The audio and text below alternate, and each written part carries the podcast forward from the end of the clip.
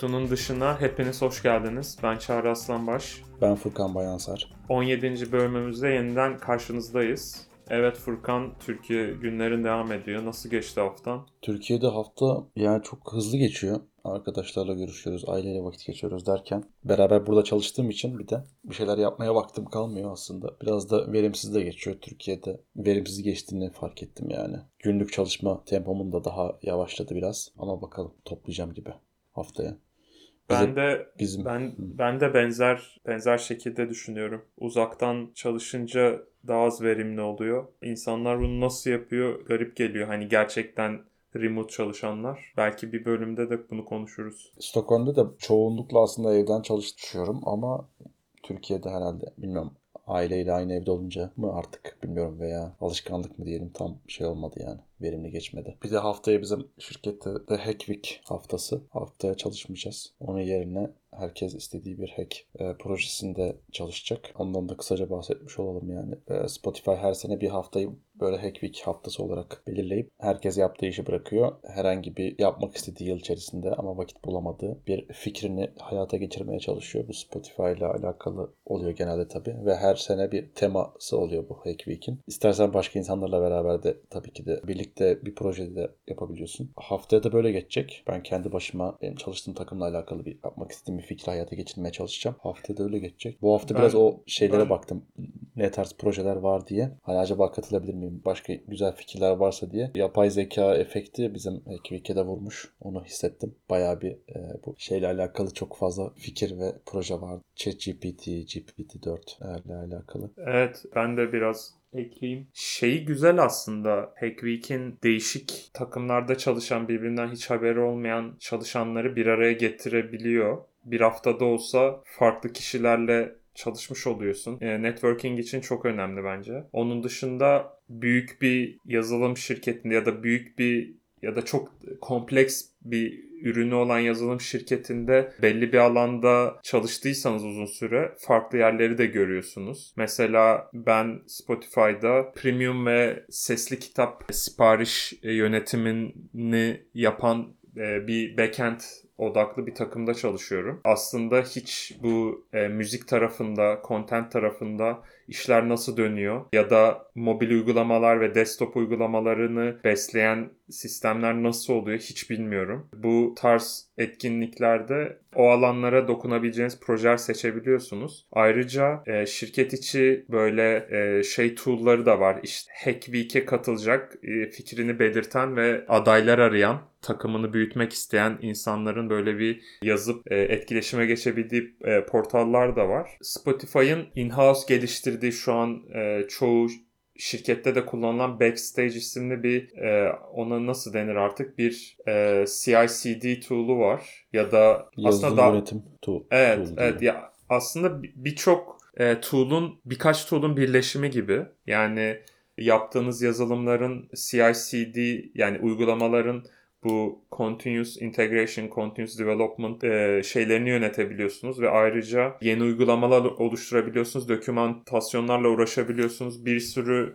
entegrasyonu var işte GCP'ye vesaire. Kubernetes üzerinde çalışıyorsa podlarınızla ilgilenebiliyorsunuz. Bunu da şimdi dediğim gibi farklı firmalar da kullanıyor. E, açık kaynak kodlu bir sistem. E, o yüzden firmalar kullanıyor. Hatta yanılmıyorsam Türkiye'den Trendyol kullanıyor. Ee, öyle bir öyle bir şey okuduğumu hatırlıyorum yanıl, yanılmıyorsam. Bu mesela Hack Week'te de bu bahsettiğim insanların projelerine takım arkadaşları arama platformu da yine Backstage üzerinden yapılıyor. Hani bunu yeri gelmişken a, anlatmak istedim. Çok ne kadar yönlü bir çok yönlü bir tool olduğunu e, göstermek için. Ben de bir projeye girdim bakalım nasıl olacak. Dediğim gibi farklı bir alanı denemek istedim. E, tecrübelerimi bir sonraki bölümde aktarırım. Merakla be- bekliyoruz. Senin haftan nasıl geçti? Benim de iyiydi, biraz yoğundu. Daha çok yeni projeler birikmeye başladı. Onlarla ilgili daha böyle düşünme stage'indeyiz. Onunla ilgili daha çok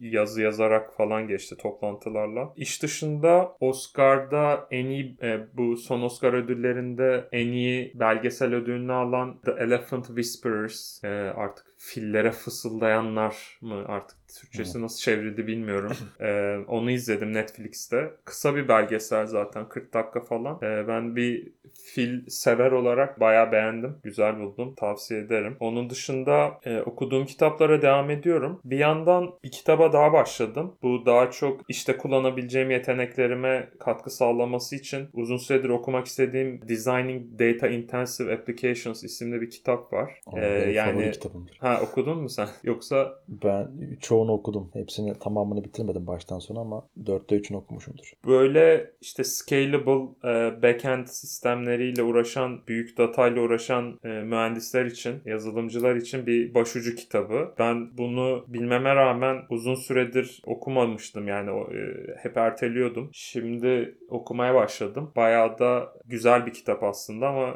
tabii bir dediğim gibi başucu kitabı olması lazım bir kere okuyarak değil, kariyerimizde çözmek çözmemiz gereken problemlerle karşılaştığımızda dizayn yapmamız gerektiğinde kesinlikle faydalanması gereken bir kitap. Ee, şu an iyi gidiyor.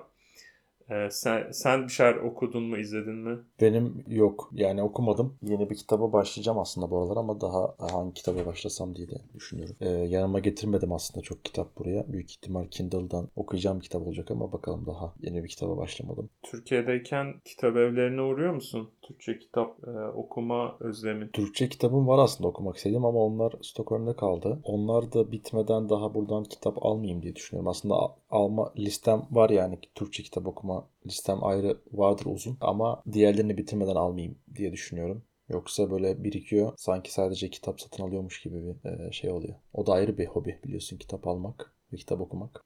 Bakalım Türkçe kitap okuyorum ama normalde de. Özlemini de çekiyorum. Evet. İstersen konularımıza geçelim. Ee, ben Tamam. öncelikle geçen hafta Credit Suisse'in İsveç İsviçre Merkez Bankası'ndan e, hani güven oyu aldığı 54 milyon milyar franklık ücreti galiba euro olarak söyledim. Onu bir düzeltmek istiyorum. Editlerken fark ettim. Hazır hazır konu bankalarken bu hafta Fed e, faiz açıklaması yaptı. Fed yılda 8 kere faiz açıklaması yapıyor ve bu haftaki açıklama biraz daha diğerlerinden ayrılıyordu şu anlamda. Normalde yakın zamanda Fed'in yaptığı açıklamalar az çok tahmin edilebiliyordu. Yükselen enflasyonla birlikte e, genelde Fed faiz arttırıyordu. Fakat bu sefer Amerika'nın yakın zamanda yaşadığı bu iki banka krizi insanları Fed'in açıklamasının ne olduğu konusunda merak düşürdü. Çünkü normalde şu an aynı anda e, enflasyon hatta e, resesyon da diyebiliriz. Yani büyüme de yavaşlıyor. E, hatta küçülme var. Bir de ayrıca banka krizleri var. Normalde Fed her bir mevcut duruma göre bir yani faiz konusunda nasıl ilerleyeceğine dair bir e, oyun kitabı var onların. Yani bir kural kitabı diyeyim. İşte enflasyon yüksekse faizleri yükselt. E, işte şuysa bunu yap gibisinden. Yakın zamanda ilk kez hem enflasyonun yükselmesi hem de bankaların zor durumlardan geçmesi Fed'in iki zıt karar arasında ne vereceği konusunda merak uyandırdı insanlarda ve Fed 25 puanlık bir artış yaptı. Eski yani ondan önceki kararları da ne yaptıysa biraz ona devam etti diyebiliriz. Bunun da e, şöyle yorumlandığı, biraz onları e, okudum. İki, iki farklı fikir var. Biri işte Fed niye 50 puan arttırmadı da 25 arttırdı? Bu şu sebepten işte ya aslında şöyle özetleyeyim. E, belki daha rahat olacak. Yani Fed eski yakın zamanda verdiği eski faiz kararlarından niye sapmadı? Biraz bir sonraki açıklamasına kadar piyasada yanlış bir izlenim yaratmamak için, e, yanlış bir hype e, oluşturmamak için diyeyim. Bu tarz bir karar aldığı söyleniyor. Bu tabi bankaları biraz daha zor duruma düşüreceği e, söyleniliyor ve insanların e, özellikle şirketlerin diyeyim bankalardan faiz alma konusunda daha çok zorlanacağı, daha daha sıkı bir sorgulamayla karşılaşacaklarını söylüyorlar. E, bu da şirketlerden daha çok işten çıkarmalar olabileceğinin göstergesi. Yani layofflar artabilir. Zaten günümüzde hala devam ediyor. Facebook yakın zamanda yine işten çıkarmalar yaptı. Başka şirketlerde takip edebilir. Bunu da paylaşmak istedim. Çünkü biraz teknoloji şirketlerini de yakından ilgilendiren bir durumdu. Diyeyim ve sözü sana bırakayım.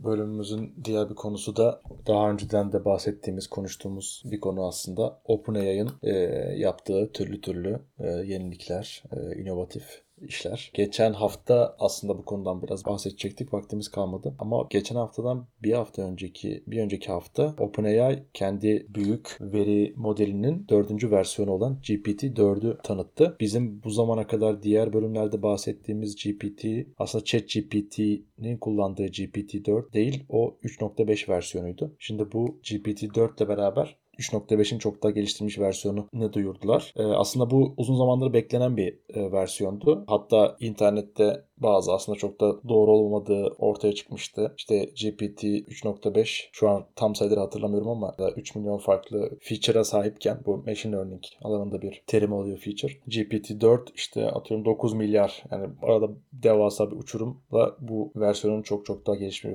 gelişmiş bir versiyon olacağı söyleniyordu. Aslında bir nebze doğru yani çok daha gelişmiş bir versiyon ama tam bu aradaki farkı metriklerle açıklamadılar. O kadar büyük bir fark olduğu da beklenildiği kadar büyük bir fark olmadığı aslında görülüyor. Beklenen şeylerden bir tanesi de bu GPT-4'ün video ve video içeriği de alabilmesi. Yani bu zamana kadar GPT 3.5 sadece text olarak bir girdi alıyordu kullanıcıdan ve size de text dönüyordu. GPT-4'ten beklenen şey video dosyaları ve ses dosyaları e, da alıp bununla alakalı da sizin sorduğunuz sorulara cevap verebilecek vaziyette veya o videoyu e, ve ses dosyasını anlamlandırılacak anlamlandırılacak şekilde bir geliştirme bekliyorlardı. Bu bu beklenti karşılanmadı ama sadece sadece fotoğraf verebiliyoruz çıktı olarak. Bu fotoğrafı normal sizin verdiğiniz text verdiğinizde nasıl onu anlamlandırıyorsa aynı şekilde fotoğrafı verdiğinizde de onu anlamlandırabiliyor. Fotoğraftaki içeriği manalı bir şekilde o içerikten çıkarımlar yapabiliyor. Mesela e, tanıtım videosunda şöyle bir şey yapılmış. Bir web sitesi yapmak istiyorsunuz. Tasarımını bir kağıda kalemle çiziyorsunuz. İşte e, nerede logo olacak, nerede bu web sitesinde olabilecek elementleri o kağıda çiziyorsunuz. Daha sonra fotoğrafını çekip telefonla GPT-4'e yüklüyorsunuz. O size işte JavaScript, CSS şeklinde o dizaynı yapıyor. Hatta web application şeklinde onu e, dizaynını yapıp verebiliyor size. Bir diğer örnek az önce bahsettiğim gibi fotoğrafları anlamlandırabilmesine şöyle örnek verilmiş. Taşa bağlı bir balon e, yerde duruyor. Böyle bir fotoğrafı veriyorsunuz ve bu fotoğrafı verdikten sonra işte ipi kesersem ne olur sorusuna e, balonun havaya gideceğini, uçacağını söyleyebiliyor. Yani fotoğraftaki nesneleri de ayrı bir şekilde değerlendirip bunların arasındaki ilişkiyi de anlayabilecek zekada öyle söyleyeyim. E, veya işte komedi unsuru içeren fotoğrafları e, veriyorlar. Herhangi bir yazı içermiyor ama bir fotoğrafın kendisi de bir espri var veya bir komedi var. O espriyi anlayabiliyor. Size yazıyla anlatabiliyor ne olduğunu. Bir diğer enteresan konu da GPT-4, GPT 3.5'ten çok daha gelişmiş bir model olduğunu söylemiştik. Bunu bu Amerika'daki meşhur sınavlara sokuyorlar. Üniversite gibi, üniversiteye geçiş. E, insanların girdiği SAT'di galiba. SAT sadece soktukları sınavlardan bir tanesi böyle yani 10-20 tane sınava sokulmuş ve bayağı bu sınavlardan çok başarılı sonuçlar alıyor. Hepsinden değil tabii ama genel olarak sınavlardan öğrencilerin %90'ından daha başarılı sonuç sonuçlar alıyor. Bu da bayağı enteresan. Yani gitgide akıllı hale gelen zeki hale gelen bir dil modeli aslında. Bir diğer konu bu GPT 3.5'ta bazen doğru olmayan şeyleri ısrarla savunabiliyordu. Ee, geliştiriciler yani bu OpenAI çalışanları bunu halüsinasyon olarak değerlendiriyorlar. Mesela ben ilk ChatGPT çıktığında o ara işte Elizabeth Holmes hakkında biz bir video e, bir bölüm çekecektik. Elizabeth Holmes hakkında bilgiler sormuştum. Bana işte 13 yıl ceza aldı. E, 13 yıl haps yatacak gibi şeyler söylemişti ama halbuki alakası yok. 11 yıl ceza aldı ve 2021'den sonra sonra verilmiş bir karar. Hiç aslında bilmemesi gerekiyor. Çünkü 2021'e kadar olan verileri sadece biliyor ChatGPT. Ona göre model, ona göre e, eğitilmiş bir model. Ama bilmediği halde bu işte bunu kafasından atabiliyor bu şekilde. Buna da halüsinasyon demişler. Aslında ben bu halüsinasyon kelimesine takıldım. Bu OpenAI çalışanları, bu modeli geliştiren insanlar bu terimi kullanıyorlar. Yani aslında insana özgü olan bir hastalık veya bir durumu bir artık yapay zekaya söylüyoruz. Hani halüsinasyon görüyor diye. Bu biraz korkutucu geldi bana. Yani yapay zekaya insanmış gibi muamele etmeye başladık. Veya buna alışacağız. E, öyle muamele edeceğiz gibi duruyor yakın zamanda. Bu da biraz ürkütücü geldi bana. Ha bu arada bu GPT-4, GPT 3.5 gibi ücretsiz değil. Sadece ChatGPT Pro adında bir e, aylık 20 dolara vererek üye olabileceğiniz bir versiyonu var. O versiyondaki insanlar, ona üye olan insanlar sadece GPT-4 modelini kullanabiliyor. Yoksa ücretsiz değil. Ama ufak bir trik var. Bu Microsoft'un arama motoru Bing şu an GPT-4 kullanıyor. O arama motorunu kullanırsanız ücretsiz bir şekilde GPT-4 modelini kullanmış oluyorsunuz. Bu arada ben baya baya arada Bing kullanmaya başladım. Yani bu süreçte en büyük zarar görecek e, şirket sanırım Google olacak. Merak ediyorum onlar nasıl bir önlem alacaklar. Bu son aylardaki hızlı gelişmelere nasıl tepki verecekler. Bu arada hazır Microsoft'tan bahsetmişken Microsoft 365'in Copilot ürününe de monte edildi. Hatta şöyle söyleyeyim. Copilot ürünü tanıtıldı. Microsoft 365'te ChatGPT destekli. Bu da Microsoft 365 ürünlerinde arkada ChatGPT'nin daha ofis odaklı bir versiyonunu yani daha ofise uygun dil modelleriyle geliş, genişletilmiş bir ChatGPT versiyonu kullanmanız mümkün. Tanıtım videosunda da şey bir Excel dosyasında işte böyle şirket dataları içeren bir Excel dosyasında verilen yani girilen verilere göre soru soruyor. İşte şimdi hatırlayamadım soruyu ama işte bu yılın en karlı ayı hangisiydi? İşte şu- şuna göre falan gibi. Biliyorsun Excel böyle bu tarz işler için eğer çok haşır neşir değilsen çok zor olan bir yazılım olabiliyor. Bir tool olabiliyor. O yüzden bu entegrasyon çok kullanışlı olacağı benziyor. Ee, ben de yani Excel kullanmıyorum ama online e, şeyde Microsoft'un online office tool'una geri dönebilirim eğer kullanışlı olacaksa. Evet Microsoft'un genel olarak tüm ürünlerine sanırım e, bu ChatGPT'yi entegre edecekler gibi duruyor. Bakalım. Yani Microsoft hiç beklenmedik şekilde son yıllardaki şirketteki dönüşümü fark ediyorduk ama bu apayrı bir olay oldu yani. OpenAI ile beraber Microsoft'ta sektördeki konumunu farklı bir yere doğru taşıyor. Fiyatlandırmasından bahsedeyim biraz. GPT-4 ChatGPT şeklinde kullandığınız zaman zaten e, ücretli bir şekilde aylık 20 dolara vererek üye oluyorsunuz ama API'ini kullanmak isterseniz GPT 3.5'in de API'nden bahsetmiştik. O da ücretliydi ama bu GPT-4'ün API'ini kullanmak isterseniz yaklaşık iki katı pahalı 3.5'e göre. Ancak ürettiği çıktı olarak GPT 3.5'in bir sınır, sınırı vardı. O da text çıktısı olarak yaklaşık 3000 kelime civarında çıktı verebiliyordu en fazla. Bu GPT-4'te bunun da iyileştirilmesi var. O da şimdi şimdi söyledikleri şey 25 bin kelimeye kadar bir çıktı verebiliyor. Bu da yaklaşık işte 8 kat gibi bir fark oluyor. Ücretlendirme, API'nin ücretlen- ücretlendirmesinde farklı nüanslar da var ama kullanmak isterseniz onu da linklerini paylaşırım ben. Ücretlendirmenin anlatıldığı sayfayı. Dün galiba, evet dün yeni bir haber de yayınlandı OpenAI'dan. Bu bence bayağı enteresan. Bayağı de- değişik olacak yani değişik şeyler göreceğiz yakın zamanda. O da şu chat plugins diye bir şey duyurdular. Bu chat pluginsle dışarıdan siz ChatGPT'ye plugin geliştirebilecek hale geldiniz. Neden böyle bir şey var? Onu da şöyle açıklıyorlar. Gerçekten de kullandığınız zaman onu da fark ediyorsunuz. Aşırı akıllı, çok zeki bir model var ama sadece text çıktısı üretebiliyor veya kod yazıyor işte. Yani o da text sonuçta. Herhangi bir aksiyon alma yetkisi veya böyle bir kabiliyeti yok. Veya internetten bir veri çekmek istiyorsunuz. Az önce bahsettiğim 2021'e kadar olan verilerle sadece size cevap verebiliyor. İnternetten yeni gelişmeleri alıp onun üzerinden siz bir kullanmak istiyorsunuz, faydalanmak istiyorsunuz. Onunla alakalı yapacağınız hiçbir şey yok. Ancak bu pluginsle beraber kendi isterseniz plugininizi geliştirip ChatGPT'de kullanabilecek duruma geldiniz. Yani bunu sağladılar. Aynı şekilde internetten veri çekmeyi de bu pluginslerle beraber duyurdular. Yani şu an interneti kullanarak da yeni verileri veya sizin kişisel veriniz de olabilir bir şekilde e, bunun e, kişisel verilerinizi de çek, ChatGPT'ye çektirip kullanabileceğiniz bir hale geldi. Bu pluginlere bir örnek verecek olursak mesela siz soruyordunuz seyahat planı yapmak istiyorum. İşte İstanbul'da birkaç günlüğüne kalacağım. İşte hangi otellerde kalmalıyım sorusuna belki bir cevap verebilirdi. Ama o otelleri tekrar sizin gidip işte booking.com'dan veya başka rezervasyon sitelerinden gidip o otelleri rezerve etmeniz gerekiyor. Ancak Düşünün ki Booking'in bir ChatGPT plugin'i var. Onu siz enable ediyorsunuz bu konuşmadan önce. Diyorsunuz İstanbul'da 3 gün kalacağım. İşte otel bakıyorum. ChatGPT bunu anlıyor direkt. Siz sorduğunuzda gidip Booking API'ni kullanarak plugin aracılığıyla otelleri çekiyor ve size gösteriyor. Siz oradan rezervasyonunuzu hiç Booking'e gitmeden rezervasyon yapabilecek duruma geliyorsunuz. Bu baya baya bunu böyle hayatın tüm alanlarında yayıldığını düşünürseniz baya baya bir kişisel asistan olma yolunda doğru gidiyor gibi. Evet bu plugin aracılığıyla kendileri de bu pluginlerin artık ChatGPT'nin gözü kulağı olduğunu söyleniyor, söylüyorlar tabiri caizse. Ama bence daha çok eli ayağı gibi olmuş vaziyette. Çünkü bayağı bildiğiniz e, artık sizin isteklerinize göre aksiyon alabilecek bir vaziyette. Bu duyuruyla beraber yaklaşık 10-15 tane plugin şu an entegre edilmiş vaziyette. Bunların arasında işte e, bir seyahat e, acentasının galiba meşhur ben bilmiyorum ama e, onun var entegrasyonu. Wolfram Alpha mühendis arkadaşlar bilir siteyi. Matematik e, denklem e, hesaplama yapma, matematiksel denklemleri hesaplama sitesi. Onunla da entegrasyonu yapmışlar. Hatta işte bunu tanıt tanıttıkları, bu pluginsleri tanıttıkları videoda da diyor ki işte Kaliforniya'da bir vegan yemeği yemek istiyorum. Bana güzel bir tarif verebilir misin? İşte ve kalorisini Wolf, Wolfram Alpha ile hesaplayabilir misin? Önce güzel bir yemek tarifi hazırlıyor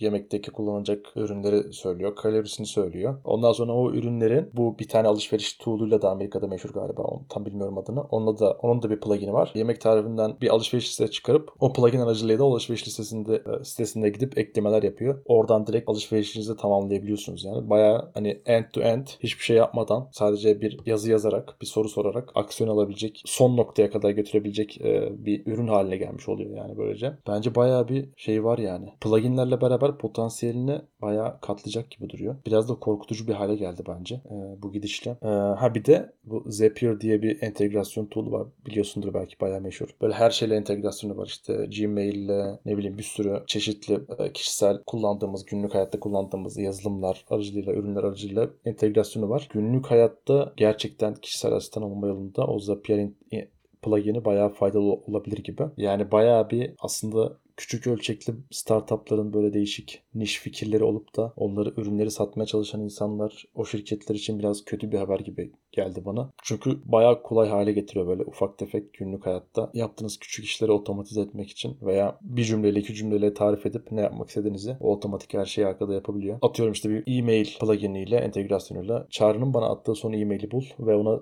bir cevap hazırla dediğinizde bunu yapabiliyor. Siz sadece cevabı gözden geçirirsiniz bir nasıl yazmış diye. Ondan sonra direkt e, send tuşuna basarsınız yani. Değişik bir noktaya doğru gidiyor gibi. Daha önceki bölümlerde şeyden bahsetmiştik. Bu ürünler mesela Shopify, Shop AI diye bir ürün çıkardı. O da alışveriş asistanı gibi. Oraya siz yani bu Shopify'in geliştirdiği bir ürünün içerisinde ChatGPT kullanmak. Ama şimdi Shopify'in bir plugin de çıktı ChatGPT'de. Yani bu entegrasyon diğer türlü de olmaya başlayacak bu pluginlerle beraber. Hatta daha da kolay o entegrasyon yapmak gibi. Çünkü internette plugin yazmış birkaç insan da gördüm. Plugin'i yazmak da çok kolay diyorlar. Çünkü e, bir web bir API'niz var diyelim. Sadece op, e, Open API spesifikasyonunu hazırlıyorsunuz düzgün bir şekilde. Orada her bir API'nin ne iş yaptığını açıkça ifade ettikten sonra zaten o dokümanla beraber bir de manifest dokümanını veriyorsunuz. Siz herhangi bir soru sorduğunuzda ChatGPT o API'yi nasıl kullanacağını kendi arkada karar verip en doğru API'yi en doğru parametrelerle çağırıp size sonucu döndürüyor. Yani o API'yi akıllı bir şekilde API kullanıcısı haline gelmiş yani bu pluginlerle beraber. Evet bu API, e, bu pluginleri kullanmak için de bu da ücretsiz değil. Yine ChatGPT